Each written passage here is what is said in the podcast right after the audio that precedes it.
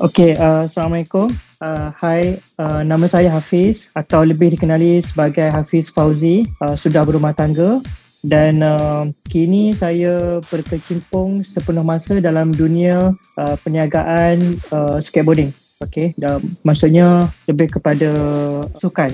Pada mulanya timbul minat untuk nak nak nak nak mulakan apa ni nak nak berkecimpung dalam dunia uh, perniagaan skateboarding ni sebenarnya uh, makan masa juga. Sebab sebelum saya nak masuk dalam dunia tu uh, saya pernah uh, apa ni uh, skate pada ketika tu umur saya 14 tahun. And then uh, during that time masa kita skate tu uh, sangat aktif okay tapi lama kelamaan tu kita tengok sukan tu tak macam sukan yang kita lihat kat Malaysia ni. Macam orang main badminton kan, dia ada sukan yang yang tak pernah putus. Uh, main bola. So skateboarding ni macam saya tengok macam ish tak ada future lah. Macam buang masa nak main pun kan. Lepas tu dengan pergaulan, dengan apa environment.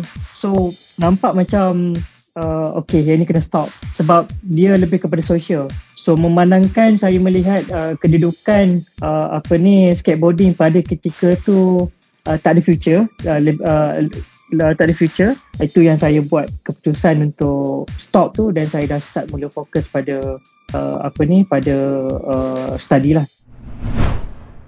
Bila kita nak buat sesuatu kita mesti ada target kan? Kita mesti ada tujuan. Kita mesti ada visi. Tapi bila tu lah bila saya tengok skateboarding tu tak ada dan saya rasa buang masa lah tak ada lah kan? Ha, itu yang saya fokus pada dunia corporate uh, dan sebagainya. Itu yang saya start kerja pada umur saya 19 tahun. Lepas je uh, SPM tu sebagai banquet uh, kerja sebagai salesman uh, semualah macam-macam saya buat And then uh, bila saya dah dapat keputusan daripada apa ni uh, keputusan SPM tu saya mendapat tawaran untuk menyambung pengajian saya di UTM. Okay, uh, dalam bidang apa ni diploma kejuruteraan.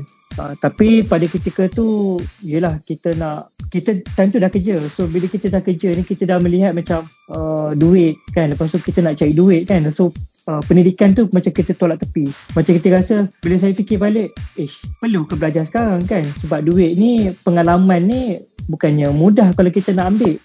Uh, kerja, kerja, kerja, saya cari juga dekat mana uh, saya punya kelebihan. Pasal saya percaya uh, apa ni, Allah dia menjadikan setiap manusia tu ada kelebihan. And then yang paling interesting sekali, yang paling cabaran buat saya, saya uh, ketika tu sedang mencari apakah kunci uh, kejayaan yang perlu saya cari dalam kehidupan saya. Itu yang saya, masa saya kerja banquet tu, saya terus beralih ke kerja salesman. Kerja salesman tu sebab saya nak lihat sendiri apakah uh, kerja tu sesuai dengan jiwa saya.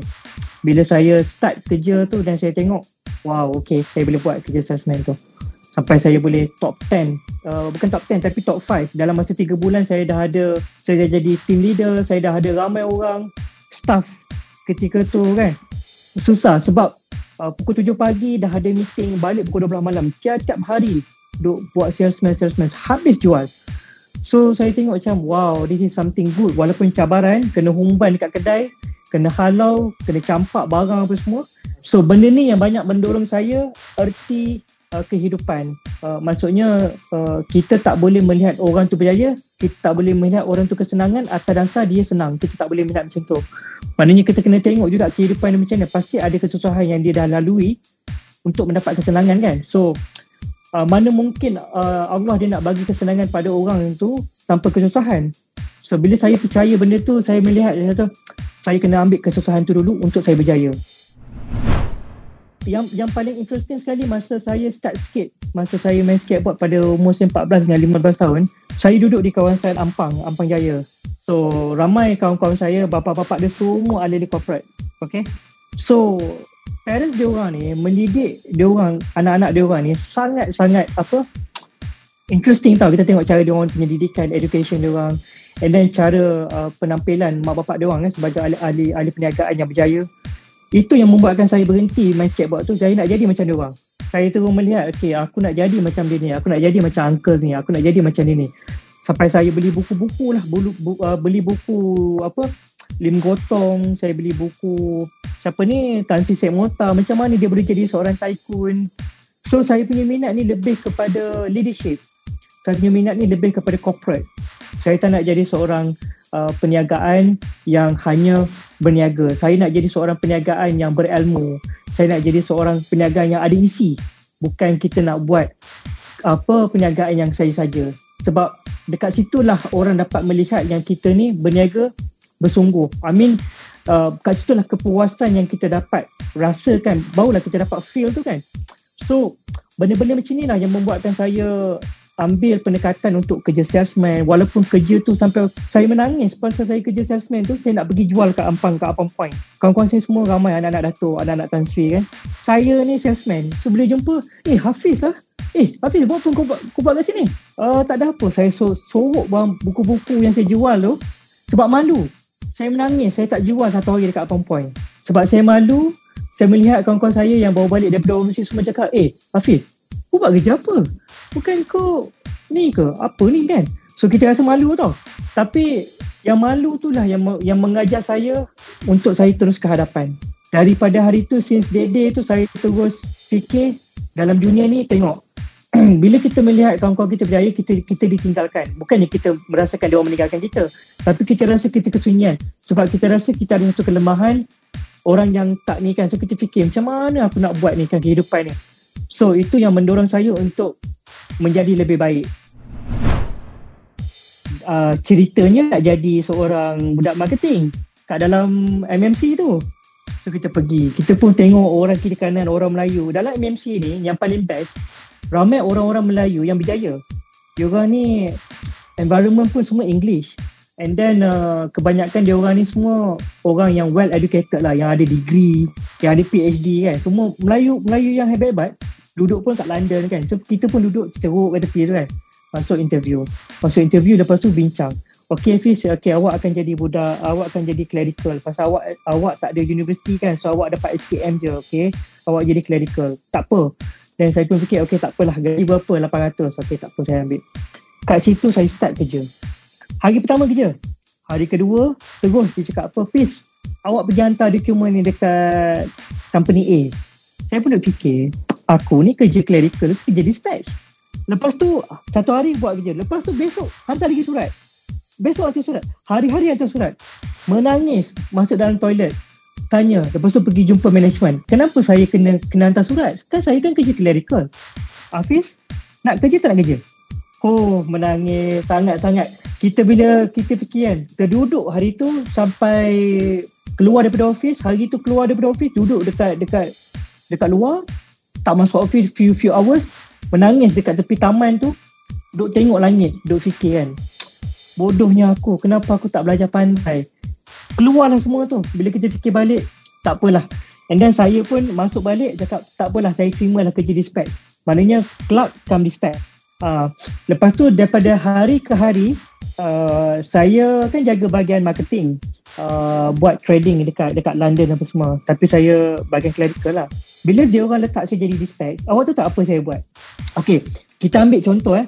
Okay, bila mana kita nak buat sesuatu perniagaan, ciri-ciri orang yang nak berniaga dia perlulah perlulah berani ambil risiko betul? Okay and then kena kreatif betul? Dia kena inovatif so these are the ciri-ciri yang perlu ada seorang ahli perniagaan ataupun boleh dikatakan seorang usahawan. Saya ambil ciri-ciri itu saya letak dalam diri saya sebagai seorang dispatch.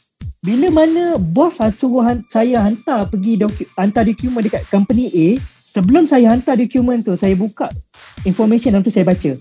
Saya pergi office company A, saya cakap dengan dengan dengan orang tu, okay tuan, uh, ni dokumen ni dah siap, okay, uh, nanti besok kena submit, saya act macam saya ni seorang manager. Sampai orang tu cakap, eh, office call, eh, you dapat tak dispatch I ada hantar dokumen?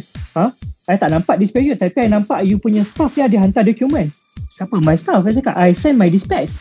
But I I don't see your dispatch, I see your staff. Saya cakap, oh, Hafiz ke tu? Saya cakap, balik-balik ke office eh Hafiz awak ke yang hantar dokumen tadi saya hantar oh okay good so kat situ yang office melihat saya dia cakap eh budak ni dia pandai pusing ni maksudnya dia membawa diri dia bukan seorang dispatch dekat situ yang company mula melihat saya uh, perubahan dan terus saya jadi seorang dispatch, seorang clerk. Lepas tu saya, saya terus jadi confidential clerk and then saya terus naik sebagai seorang junior executive in trading. Allah kalau kalau kata dia nak bagi, dia bagi. Tak boleh nak cakap tak boleh. Sebab ini semua kerja Allah. Bila saya letak benda tu pada dia, saya terus decide cakap aku nak buat skateboard, aku nak keluar daripada company yang saya kerja sebelum ni. Saya attach dengan satu company sebelum ni, saya dapat good pay tapi saya keluar. Can you imagine? Saya fikir balik, saya nak cari passion, saya nak cari keberkatan dalam kehidupan saya, saya nak cari keberkatan dalam mencari rezeki. Apa yang ada dalam diri saya, pengalaman saya, ilmu saya, saya nak curahkan melalui perniagaan yang saya nak hasilkan. So apa dia? Itu yang saya buat skateboard. Deck saya tu, saya buat R&D. Saya jumpa, saya tengok, saya study, buka Google, study pasal kayu, study pasal ketebalan semua saya saya belajar saya buat R&D dan saya belajar dunia skateboarding pula orang dia macam mana lepas tu dia punya environment dia macam mana social dia macam mana uh, lepas tu tengok market pula kat Malaysia ni macam mana lepas tu saya tengok dulu aku cakap dulu aku tengok dulu tak ada future tapi kenapa aku nak buat ni dan saya cek balik oh, Alhamdulillah dan dapat petunjuk uh, kita buat istiqarah kan kita tengok balik cakap ya Allah Okay, dan aku nak buat ni. Aku nak cek keberkatan. Sebab dulu kita bekerja, kita bekerja atas dasar kita dengar cakap orang, uh, bos suruh buat benda yang kadang-kadang kita rasa tak boleh nak buat, dia suruh kita buat kan. So kita macam, ay apa ni kan? So bila saya fikir tu, baik aku buat kerja sendiri, aku buat keputusan sendiri. Senang. Masalah yang aku lalui, aku yang tanggung. Pasal aku yang buat silap tu kan. So kita tak rasa uh, sakit hati lah bila kita nak kita nak berhadapan uh, masalah tu kan. Saya tu resign company, saya terus tutup mata, jam masuk dunia skateboard. Semua terkejut. Weh, macam mana kau boleh masuk skateboard, Fiz? Income berapa ribu, Fiz? Bukan ribu. Sebulan pun boleh tentu dapat, Fiz. Orang Malaysia, barang brand berapa banyak? 40 brand. Macam mana kau nak jual? 40 brand, Fiz. Deck semua jual skateboard yang sama. Dan saya cakap dengan orang, tak apa. Rezeki Allah ni luas. Aku tak payah pergi kat Malaysia. Aku pergi tempat lain. Susah, Fiz bukan susah boleh cari pasal aku dah pernah buat kerja dekat dekat luar negara so aku tahu nak pergi macam mana eh kau ni gila lah kau memang gila sih sebab apa kau dulu ada duit tapi hari ni kau sengaja kau, kau tolak rezeki kau yang dulu aku cakap tak apa kali ni aku nak buat apa yang ada sebab aku rasa uh, kehidupan ni apa yang aku nak cari adalah keberkatan aku aku nak pergi ke arah tu tak apa. Aku yakin Allah akan bagi. Allah akan bagi rezeki tu. Tak kisah kat mana-mana pasal aku percaya rezeki Allah tu luas bukan kat Malaysia. Mana-mana ada.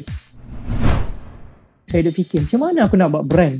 So aku nak buat okay tak apa. Aku letak 215 512 215 125 tu mana yang senang orang nak sebut? Okay then fikir-fikir. Bila bila bangun tidur je 215 215 215 215 okay kalau kata 7887 tak sedap kita nak orang mudah cakap mudah sebut. So apa dia nombor yang orang mudah sebut? Itu yang saya pilih 215. Dan kebetulan pula 215 tu datang daripada nombor phone saya. Saya cakap eh nombor phone aku pun 215. Dan saya pun cuba kaitkan 215 ni pasal sejarah kehidupan aku telefon ni tak pernah aku tinggal. Itu yang saya itu yang menguatkan saya untuk jadikan 215 ni sebagai brand.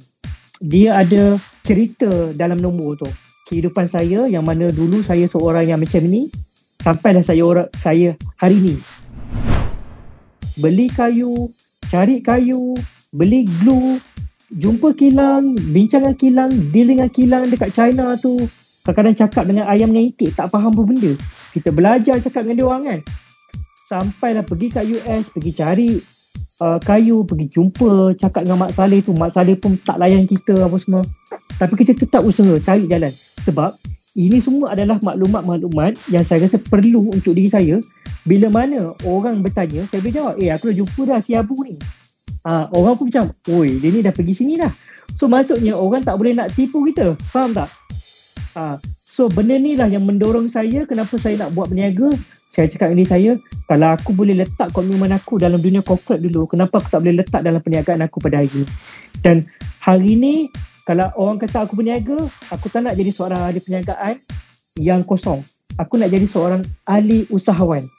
Aku nak jadi entrepreneur. Aku tak nak jadi seorang businessman. Aku nak jadi seorang entrepreneur.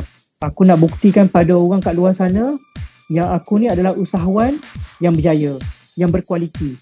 Ha, itu yang saya buat hari ni. So bila saya masuk skateboard ni, itulah yang hari ni saya buat ni. Buat, buat, buat, buat, buat, buat. Lepas tu kita tengok, eh kalau orang main skateboard mesti dia nak grip tape. Dulu saya duk belilah grip tape, shake jan, shake jan kan.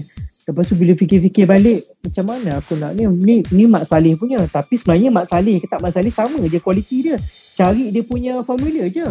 Saya pun duduk pergi cari formula, pergi cari-cari, jumpalah, jumpa dah satu satu kilang ni yang betul-betul buat buat buat apa grip tape untuk yang top brand Jessup apa semua ni kan Syed Jan. Lepas tu saya pun menjerit lah dekat rumah dapat deal dengan owner kan, owner kilang tu.